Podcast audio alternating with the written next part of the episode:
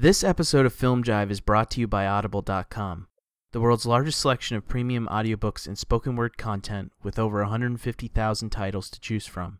To sign up for your free 30-day trial, please visit audibletrial.com slash filmjive.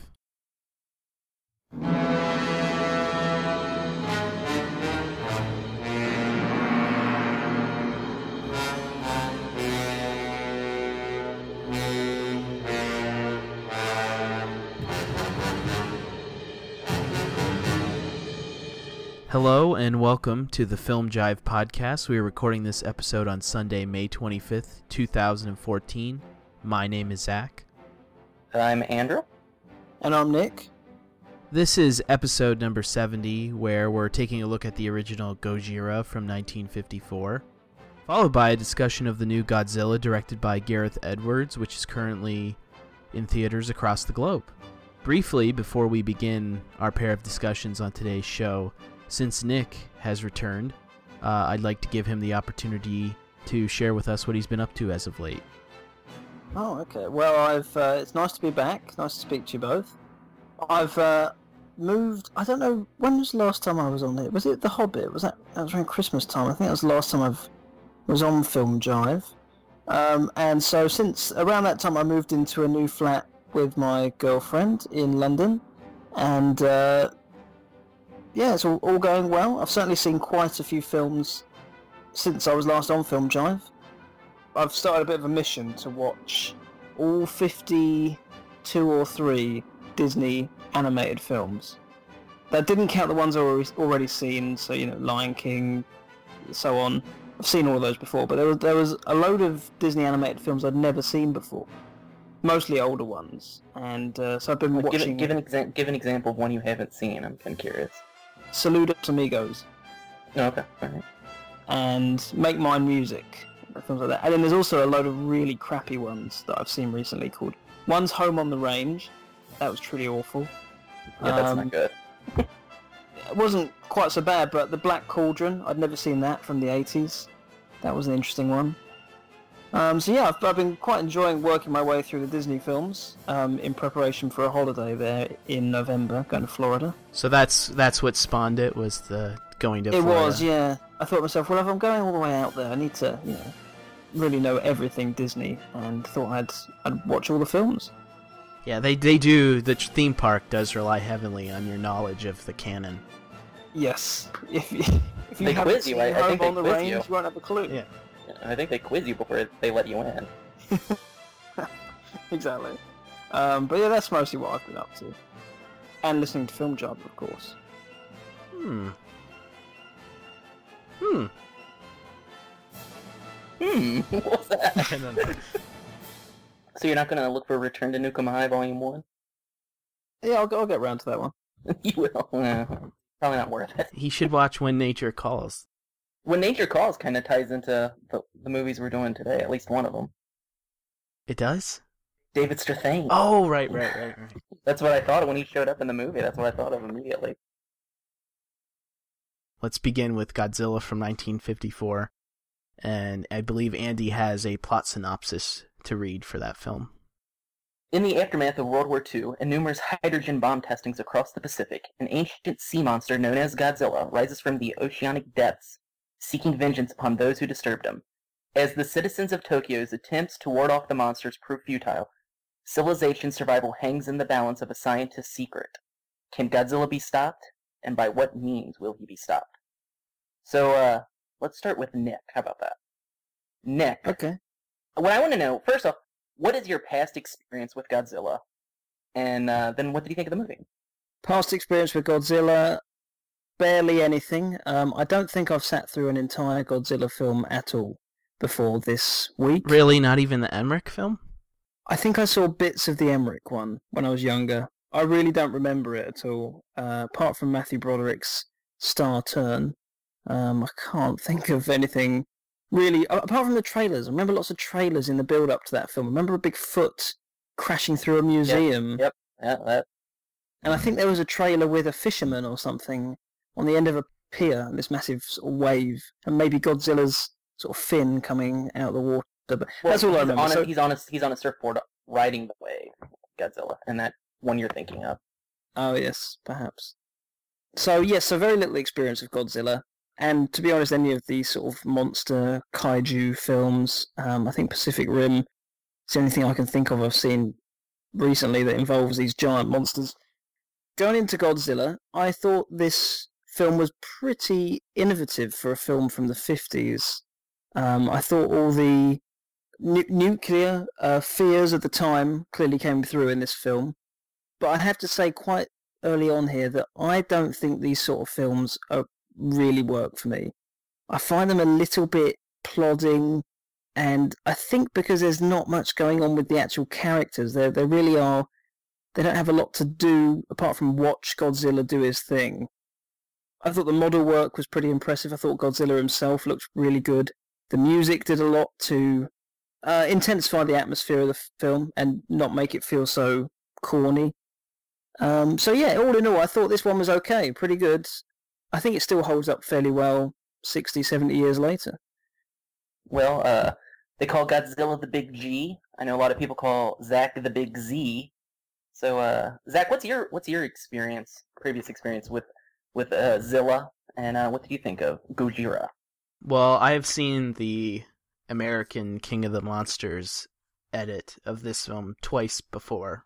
And I'm sure when I was a kid I've watched some of like the 70s era Godzilla versus fill in whichever monster you wish films. I know I've seen uh, which isn't a Godzilla film but Rodan previously.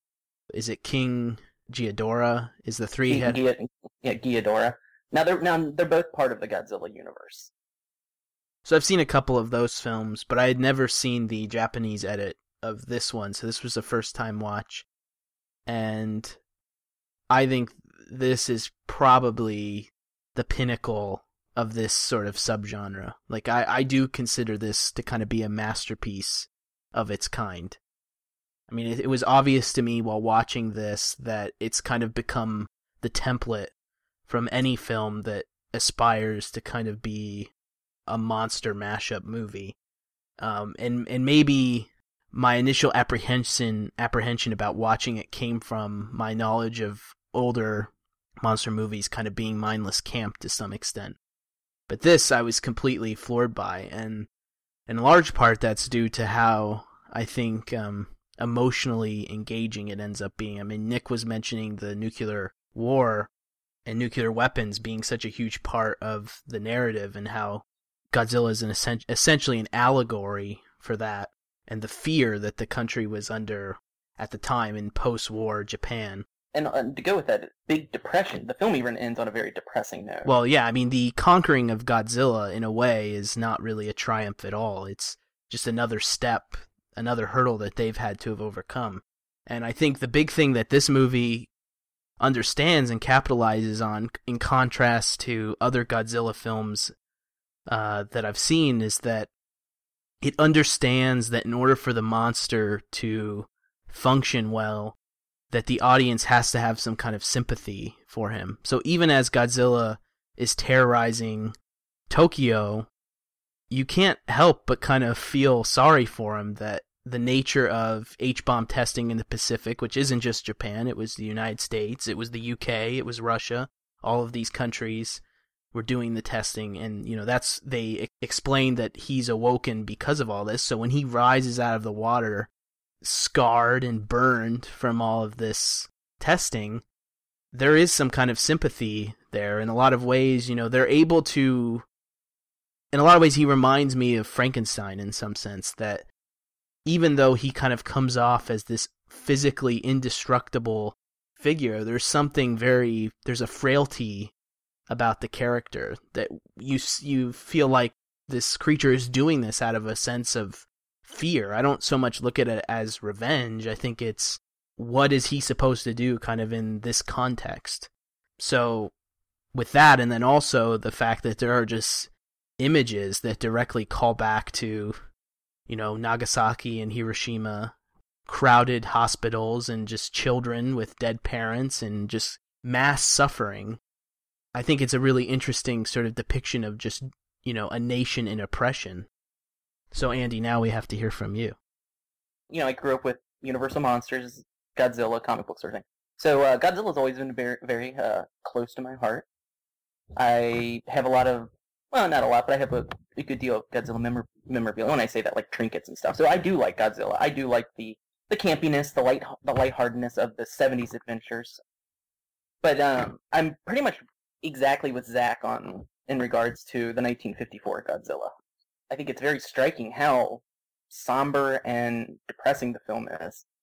You do kind of get a feeling of a country is still mourning over what transpired 10 years previously. Um, when you mentioned the, the, the, scarring of Godzilla, it made me think of something I've read that um, the, the scaling and scarring on Godzilla is actually based on photographs of scarring from people that lived through the bomb. So, I mean, Godzilla is a representation in a way of what happened to those people to the extent even his look is. The bodysuit. Actually I think works in the film's favor then because I th- actually think what's interesting about the bodysuit I think it completely elicits a different set of emotions from a viewer watching this than you would with CGI because oh, his body movements are synonymous with the way that a human per- a human body would move. Yeah. And so I think that's why in a sense that he, you feel so much empathy for him as well. Yeah. Well, I also think the his face in this one is different than his face in the other ones, and I think his face is uh is less reptile like. It's more rounded. Mm-hmm. So it does almost look, I don't want to say more human, but it has more traits of a human face than, say, later uh, representations of it.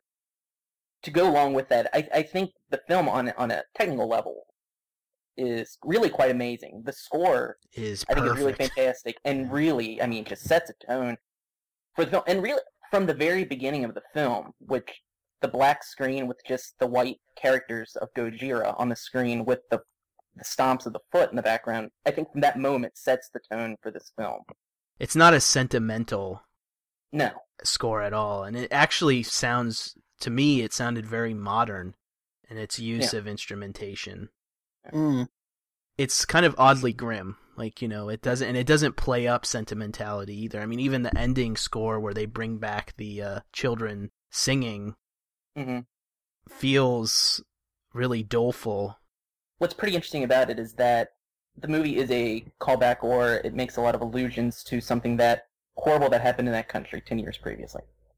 And instead of and instead of being sentimental about it, it is very dark. I mean, the scene with the mother holding her children saying we're going to see, you know, we're going to visit daddy now when Godzilla is attacking the city. Yeah.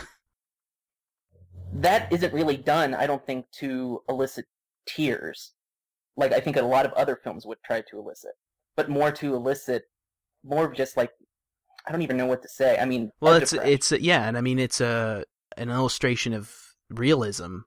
Yeah. You know, I'm sure that that is something that parents were going through at that period in time. You know, how do you explain to young children what's happening, really? That must be the reason why it, it connected so well with Japanese audiences at the time, and it's it's stuck in their culture ever since then. Really, it's still a big part of their history and certainly film history, and it clearly hit a nerve at the time. One of the things I think is pretty impressive is when they when they show the crowd reactions to Godzilla when he's destroying the city. No one's looking at him in awe. It's more just almost looking at him like it's happening again. And I think that's like a perfect way of doing it. Do you agree with? Uh, I've read some pieces that claim that the movie is almost like commenting that Godzilla is presenting Japan and kind of putting them as in, in this hell, and they're almost they almost feel that they deserve it after the events see, of World can, War II. I can definitely see like they're in hell, especially after uh, Godzilla tears apart the city, and he and there's just fire all around him. I mean, he's just wandering in like a forest of fire. And it, and it should be noted that like a lot of the events that conspire in the movie directly tie to life events that were occurring at that time in Japan. I mean, like that opening boat being exposed to the radiation is something mm-hmm. that happened when it drifted too far into this testing area. And even there was an incident where Tokyo Bay ended up on fire due to some accident of some kind that seems to kind of re illustrate in the film as well. So, actually, a lot of the destruction seems to directly tie into events that were going on within sort of that decade or so. Mm. But I'm sorry I interrupted you, Andy. No, I think what you said was perfectly. You know, it was a valid thing to say. Um, about how the characters feel that they deserve it. I don't know about. I don't. Uh, I'd have to watch the movie again with that thought in mind, because I know, from what I understand at least, in Japan, the way that they kind of deal with what they did during World War II is, say, different than how uh, Germany, how they talk about what they did in World Mhm. War II. Yeah. So I don't know if they necessarily, even today, look at themselves as like we were a villain, in a lot of the things that we did, especially to the Chinese people, was really terrible. What I was thinking while watching it too was that the level of desperation. I also was wondering if it was directly commenting on the fact that in post-war Japan, they kind of were forced to adopt a U.S. kind of mandated constitution, and where Yeah. they weren't allowed to rebuild their armed forces. And I almost wondered if the movie, by presenting this catastrophe, was almost stating that we feel so incredibly helpless Helpless. in yeah, this situation at this time. Yeah. So that's why they have to resort to something so ridiculous as, you know, an oxygen destroyer. of Destroyer. Mm, well, men- mentioning the oxygen destroyer there, I think that also interestingly ties in with the the nuclear bomb in the sense that the the doctor or professor that developed that technology didn't want to use this oxygen destroyer to harm things. It wasn't designed to kill, but he sort of stumbled across this creation, this invention, and when asked to use it to destroy Godzilla, he was reluctant to. I think perhaps that ties in with the use of a nuclear bomb for destruction. He wanted to create this oxygen destroyer for, for some other purpose, something positive, um, and was quite reluctant to use it on Godzilla initially, but eventually got persuaded to. Although he commits suicide to make sure that it can never be used again. So Yeah. yeah, I, I I think Nick, Nick what he said. I mean that's I think very valid. So, Very noble from a character wearing an eye patch, who I initially thought would be a bit dodgy. yeah, but he received that eye patch uh, in the war, so he's already a Mm. noble character in their eyes. And that and that is kind of one of the things too, like the eye patch as being sort of a conventional trope that's tied with a villain or something in film. The one thing I do really like about the movie too is that it is striving for some sense of realism, but it isn't afraid to sort of disembark from that and play in more kind of cinematic terms because Yeah. we're existing in a in a world where Godzilla exists, so we can take liberties with the reality of the film. The one thing that I did wonder about watching this is, uh, and this is there's no way for any of us to ever know this, but how this film plays to an American audience compared to a Japanese audience, and obviously that's kind of the reason why they recut the film to an, an American edit with Raymond Burr was to kind of um diffuse the connection between nuclear power and the atom bomb as an allegory. But I don't know that there's any way to ever really understand how um, meaningful of a film it may be to a Japanese audience in comparison to American. Like, there's always going to be that disconnect. yeah, I don't think the film would have played at all, especially in the '50s, to an American audience in its original form. I don't. I it just would have been, I think, impossible. Well, I think too, like if you just premiere the original film, there's a chance that people think that they're pointing a finger at the United States. Yeah. Which I don't think I don't think that it's as directly trying to point the blame at someone. I think it's an overall message of humanity na- needs to make a change. Um, what's kind of interesting about your comment about how would it play to an American audience in Yeah. the 50s. Uh, I think the audience that would have been sophisticated enough to understand what they were trying to do, what the filmmakers were trying to do, wouldn't have an American audience would not have seen a film like Godzilla, and an audience that would have seen that film in the 50s wouldn't have understood it. It's almost like what we were talking about with Robinson Crusoe on Mars. American audiences are way more segregated Yeah. than, um, say, uh, a Japanese audience, or maybe even European. I don't know. But and I think that still exists today. Yeah. Uh anything else either one of you have to say about this film, I guess? Um, I really enjoyed the performance of the elder professor, the one who was sent out with the scientific expedition to investigate, and I thought his his dilemma of well, he he was just frustrated that the the instant and first reaction of, of Japan was to just kill this thing, destroy it. We don't understand it. It's causing damage. It's, it's killing people. We need to attack and destroy it as soon as possible. And he wanted to keep it because he was a, a biologist, I think. I can't quite remember now, but he wanted to study it, learn more about it because it's obviously a pretty unique and rare opportunity. And I thought his um his dilemma was quite interesting, and uh, I thought he was a, he gave a very good performance as well. I thought he was quite a troubled soul, and um and I think, as you mentioned, Zach, I think he added a bit to that that realism, that atmosphere that the film had. Yeah, that's uh, Takashi Shimura. I don't even know what the American equivalent of having an actor like that in a movie like Godzilla would be. I mean, he's a the star of Seven Samurai. Yeah. had star of Seven Samurai and Rashomon. Oh, but, I right. mean, he's a legendary actor. Like I said, I don't even know what the American equivalent would have been to have an actor that respected and that like kind of high class in a film like this. Hmm. Mm. Walter Brennan yeah, maybe. with the yeah. hump in his back and missing teeth. Yeah. I guess in the fifties it would be like Laurence Olivier being in a Yeah, being yeah. in, like yeah. He was also in an, a Kurosawa movie called "I Live." Was is he in "I Lived in Fear"? Yeah, yeah. Which is came out the same year as this, which kind of tackles similar themes, just in a much more surreal manner. Yeah, and he's in Drunken Alright. Angel. I mean, he's in uh, quite a few. Hidden Fortress. I mean, he's in a lot of uh, his films. So, Uh, Jive Turkeys. well, let's start with Nick. Nick, how many jive turkeys are you handing out? I'll give it three and a half. Uh, Zachary. Four and a half. Ooh, I was going to go with four. All right. Well, we bounced each other out then. Yeah, yeah. Uh, 15 years after an incident at a Japanese nuclear power plant, physicist Joe Brody joins forces with his soldier son Ford to seek out the truth of what really happened. What they uncover is prelude to global threatening devastation, an epic rebirth to Ho Toho's Toho to Toho's iconic Godzilla. This spectacular adventure pits the world's most famous monster against malevolent creatures who, bolstered by humanity's scientific arrogance, threaten our very existence.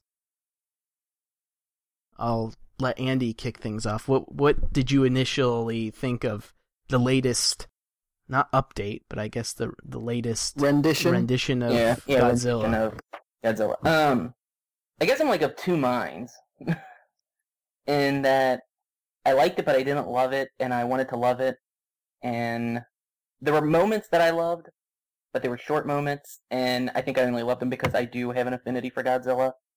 Mm. Like the first, his spikes light up and he and he does his atomic breath in the film. Like I wouldn't say I cried, but I got emotional about seeing that. and um, there were a couple moments like that, mainly with Godzilla. And um, I wanted to see more of Godzilla in the film, although I do think what he did was kind of like clever because he. I've never really seen that in a giant monster movie where you don't really see the fights until the end. I was like, that's kind of clever that he did that because it is completely goes against what you normally do. So he did try something new. Yeah, I mean it it weighs you have to weigh that criticism because it kind of feels like not showing Godzilla, it maintains the power of that image. Whereas I guess if you overexpose him throughout the entire film, it dilutes the Yeah, power gonna of say, his I, appearance. I really, I really enjoyed the final fight, and I don't know how much I would have gotten into the final fight, and I and I would say how much I enjoyed the final fight is probably almost like rose rose tints the rest of the film for me, and I don't know if I would have enjoyed it as much had we've seen the thing in Las Vegas and things like you know. So I don't know about that. Um, I, I do think he was the best character. I thought he was better than Ford Brody. Um, I don't know if I hated the name Ford. I don't know if that it, it's supposed to imply that he's Ford tough. I don't know. well, But, you know uh, where I th- you know what I think the the Brody name. well, it's from Jaws. Oh yeah. I mean even the situation that Bryan Cranston is is in. I mean, come on. Yeah. yeah, all that's all that's Jaws, um, which is fine. But in a way, I almost think that shows where Gareth Edwards' affinity for like scary monster movies, where it more lies with Jaws than say with Godzilla. Well, I don't know about that because there's a crucial element to Jaws that either Gareth Edwards chose to overlook or just doesn't realize, and that's that the characters have to be interesting. No, I agree. I agree with you. What's funny is um, we were kind of were making jokes about the Roland Emmerich Godzilla film. Other words, that's an action blockbuster straight from the '90s. This one is one that's straight from the the teens, I guess you will say. Mhm. I mean, it is Feels- very much of its period. Feels a bit Chris Nolanized. Yeah, to a certain extent, but yeah, I agree with you. But I mean, everything about it, I was just seeing like, I'm obviously seeing a modern action blockbuster. It, it feels like everything, everything leading up to it, it just feels like it. You know, so uh, I don't know if I'm getting tired of those films. I guess maybe probably because I don't see a lot of them now because I don't want to see them anymore. Right. So that could possibly it, be it. And, and and I didn't want to spend as much time with Ford Brody as I did. I like I I like Ken Watanabe's character more. I would have preferred to s- stay with him, or I would have preferred just to go with Godzilla as he swam through uh swam through the Pacific. And I did like him swimming, but um Yeah, that that brings up a diff an interesting kind of idea that I had while watching the movie is that firstly, I'll say I'm not wasn't really much of a fan of it. Uh like Andy, I think the kind of modern blockbuster template is just kind of exhausting for me at this point. And I will say that there were like a good 15 minutes of material that I thought were just perfect and it was any time a human being was not on screen and there was no score and he was literally just letting you soak in the physicality of these creatures yeah, when Godzilla was being Godzilla, it, I thought the film was as good as you can get. even like the that. sound design behind Yeah. the individual creatures like there's some moments where you're just kind of watching those MUTOs reconnect with one another and just kind of the sounds and i just was thinking to myself why couldn't you just make a 90 minute movie where it's literally just kind of observing these creatures in their habitats and then being forced to kind of come into conflict with one another. No human involvement, no score, because this is, I will say, this is the first Alexander Desplat score that I just thought was absolute trash. He couldn't. He didn't do it right. I, I, I It don't know how so overly sentimental that it undercuts everything. intensity in the film. I don't think. know how he didn't incorporate the foot stomps from Godzilla into the score. Well, he doesn't incorporate any like the only thing that he manages to kind of bring back into the score is that he has certain moments where he relies heavily on strings. And there's Yeah. some moments like when Godzilla I think is approaching San Francisco Bay that he initially kicks off the music with this very like frenetic string music, but then it kind of ends up in this like John Williamsy trumpet heavy sort of just Oh, it like- feels like 20 years old And we had choral arrangements in it too. right and it doesn't like- even like i guess i have to like weigh that criticism also because then there's like the whole other side to the modern blockbuster score which is the hans zimmer percussion crazy thing that has just suddenly that would've worked for dominated this. But that would have worked for this film. but do like that's just as almost uninteresting as the score that's here now it just i couldn't believe because i like alexander desplat so much Oh, he's typically great. Yeah. Now I don't know what I was saying before I got on that tangent, so I guess I'll let Nick jump in here then, because I've forgotten what I was saying. Well, I, I thought the film was uh, okay. Well, similar to Andy, good bits, bad bits. Um, I did like the fact that a lot of the the promotional material, the trailer, the poster was quite misleading, and what I thought was going to be quite a predictable film didn't turn out to be like that. Um, for instance, well, well, yeah, there's character. I'm not going to spoil it, but there's characters there that don't last as long as you think. Uh, you can spoil it. Yeah, spoil Uh, away. Okay, I'll spoil. Well, yeah, That's Bryan one of my favorite Cranston. movies. I'm going to have to say is a spoiler. So I was expecting a lot more from Bryan Cranston, but he, he checks out about half an hour in. He does he does some really good work in that first Oh half an hour. boy, here we go. Yeah, I didn't, He uh, I didn't think What does what does he do uh, that's so impressive that he's just running through the motions? He's doing what Bryan Cranston does. yeah, which is great. I think his his his moment his moment where he uh, locks his wife in the tunnel, the moment where he's in the interview room uh, and he's clearly very concerned about what this organization are hiding. Um, and I think he had one one good scene with his son, uh, who thought he was pretty mad, pretty insane in his uh, Tokyo apartment. But I thought Cranston was really doing a good job in that first half an hour. I was connected to him. I was interested to see where he was I going to knew go Nick with was this. going to love Bryan Cranston. I Oh, went yeah. into this episode going, if there's one thing I know for sure, Nick's going to be singing the praises of Bryan Cranston. Well, I thought you guys said that you, or at least Zach, you did, that the characters were dull. Oh, Yeah, they're, uh, they're Aaron the, Taylor Johnson, his wife, worst. Uh, the, the Japanese scientist was interesting, but for some Yeah, reason got sidelined. Yeah, he was good. He was good, but he got sidelined in the second half of the film. I like Ken Watanabe. I like that whenever he talks, the camera does a dramatic push in into his face so that he can utter a, a word in a whispering tone. Gojira. But Yeah, or say Gojira, yeah. he seems to be caught in two worlds where he wants to kind of deliver a more theatrical performance, but then he seems to kind of be being like restrained back in by Gareth Edwards. So he doesn't his performance feels like it's been compromised. Mm. And I will say that of all the character actors that are in the film, and I know other people have said this, but why why is Aaron Taylor Johnson the person that we're we should be following through these events? Yeah. Yeah, kind of. The white male meathead hero. But, but the thing is, he's not even here. He doesn't do anything. No. This is the one thing that's interesting about the movie. All of the human character, like the humans achieve nothing. They're not successful in anything that they do. Right. I did like that about the film. So it shows the futility of their efforts and how kind of arrogant human beings are, kind of in thinking that, and they even say it in the film, they can control nature around them, when in reality, that's not how it works. It's the I thought that was especially true with the military. Everything the military set up was a failure and was wrong.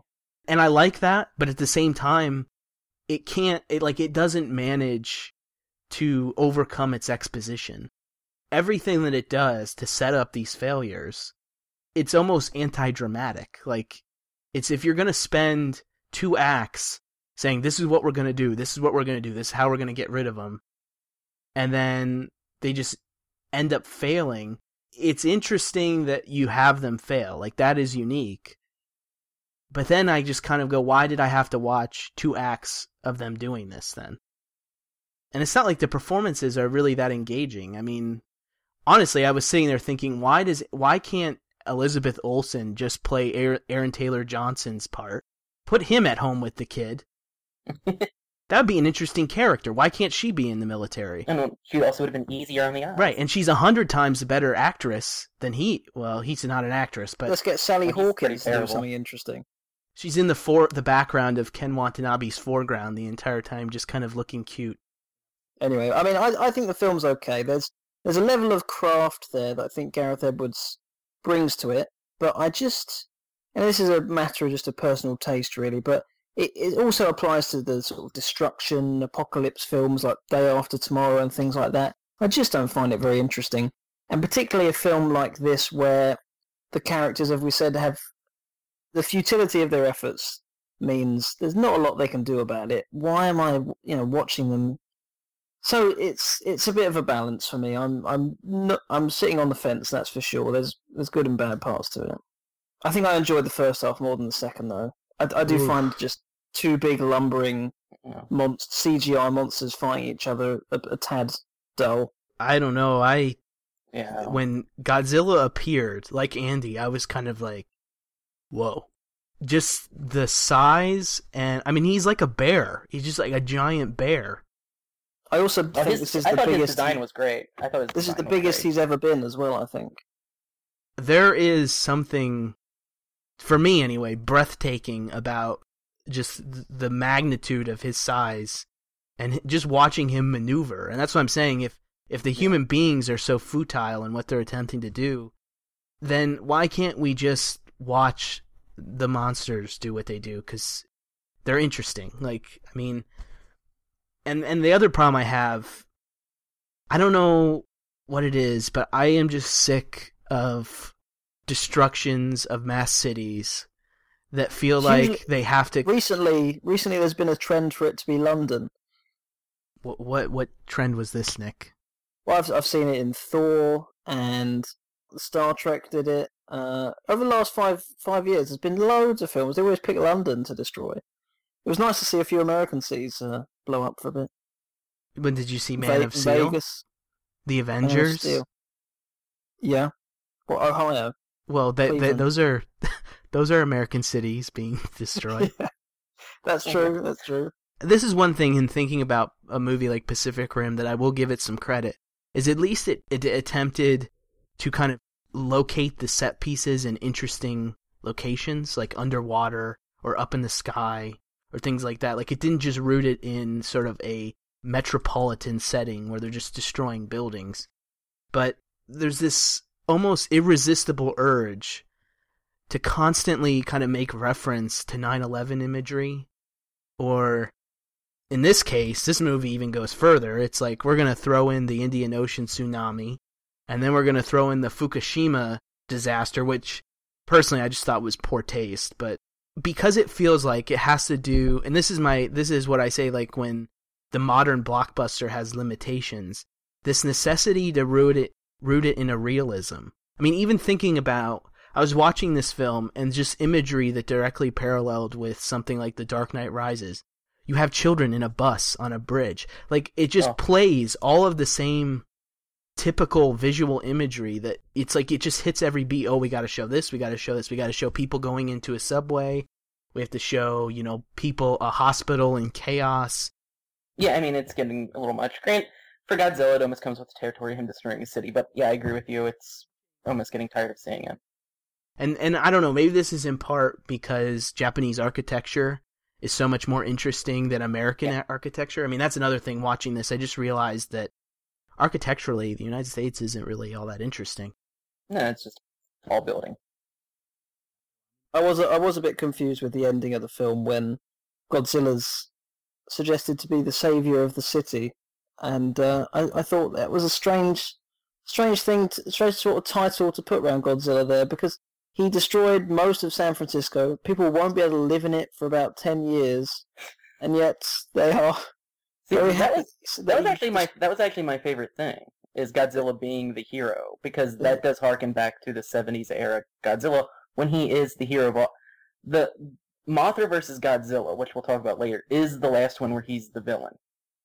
Oh really? From that point mm-hmm. on until the '80s, he's the good guy.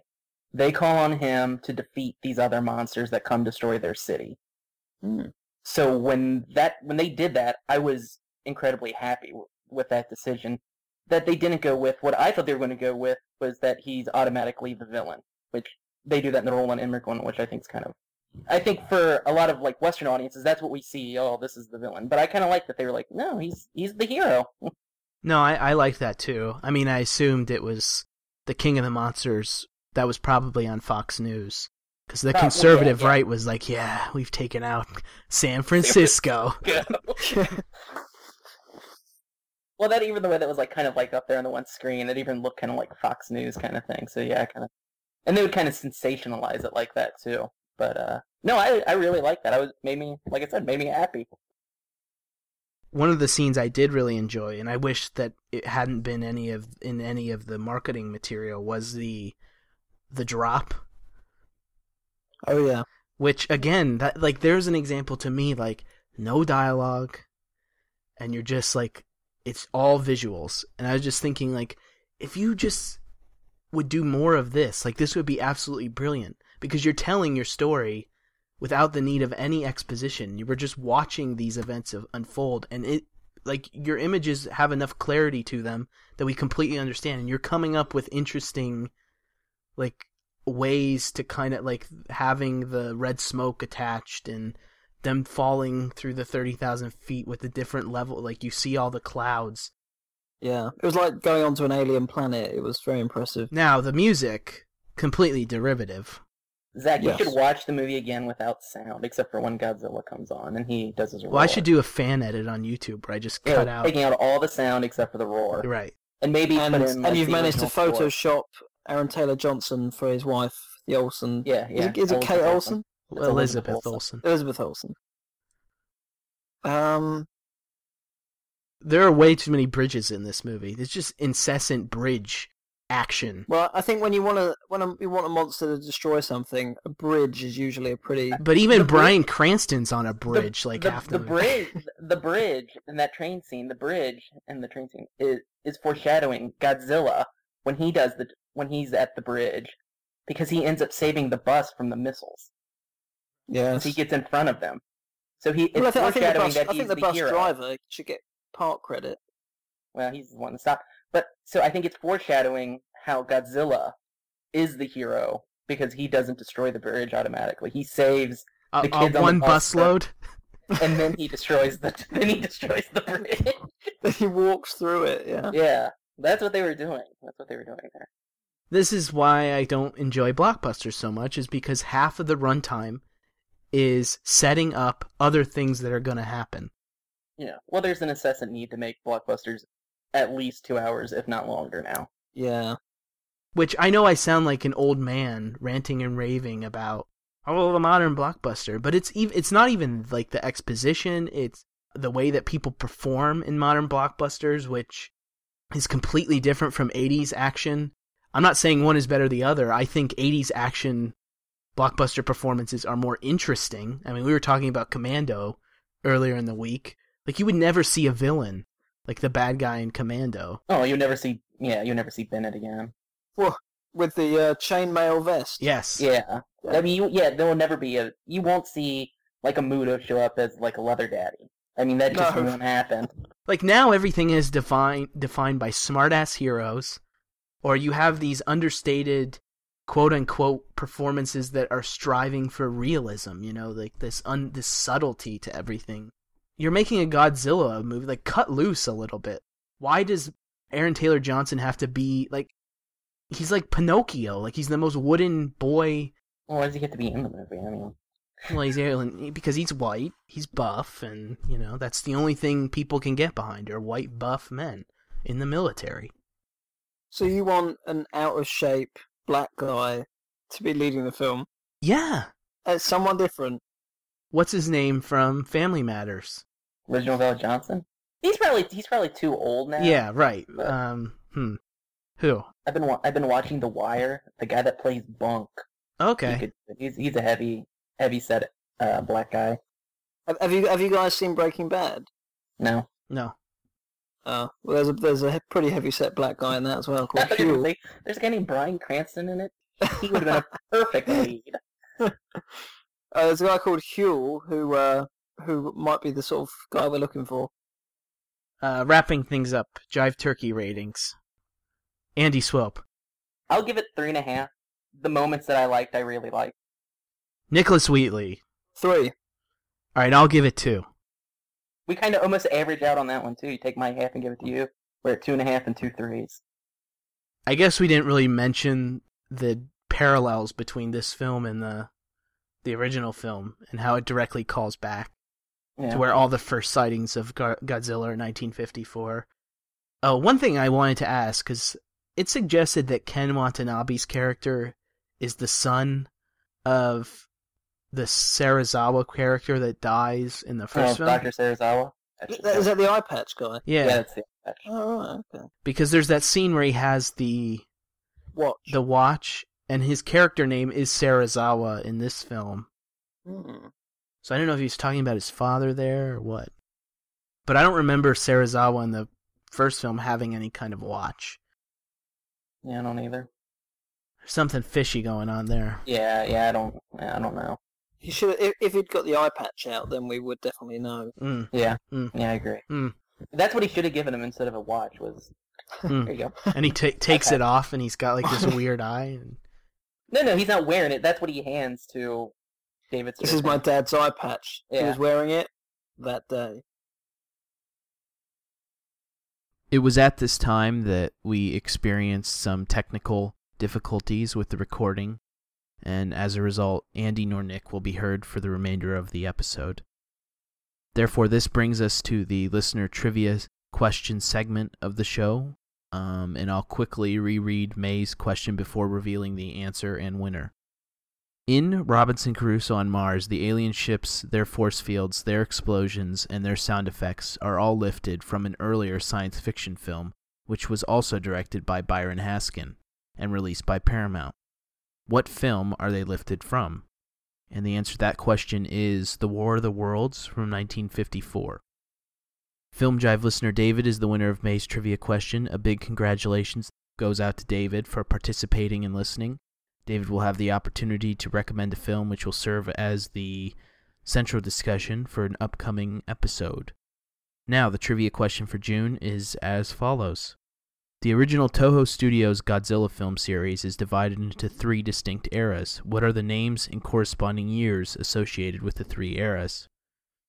Okay, so if you know the answer to that trivia question, please write us to filmjive at gmail.com and we'll announce the winner during the final episode of June.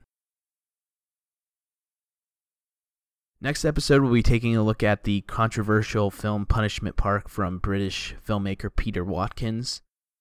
It is a sort of pseudo documentary that focuses on the anti war movement in the United States during Vietnam. So if you're interested in checking that out before we discuss it on the show, it is available through Amazon Instant. If you'd like to reach the podcast, you can find us on Facebook and tune in on Stitcher Radio and iTunes, where a positive review would be greatly appreciated. You can visit the blog at filmjive.wordpress.com or get in touch with us directly by sending an email to filmjive at gmail.com. That's going to conclude this episode. Thank you for listening, and until next time, keep on jiving.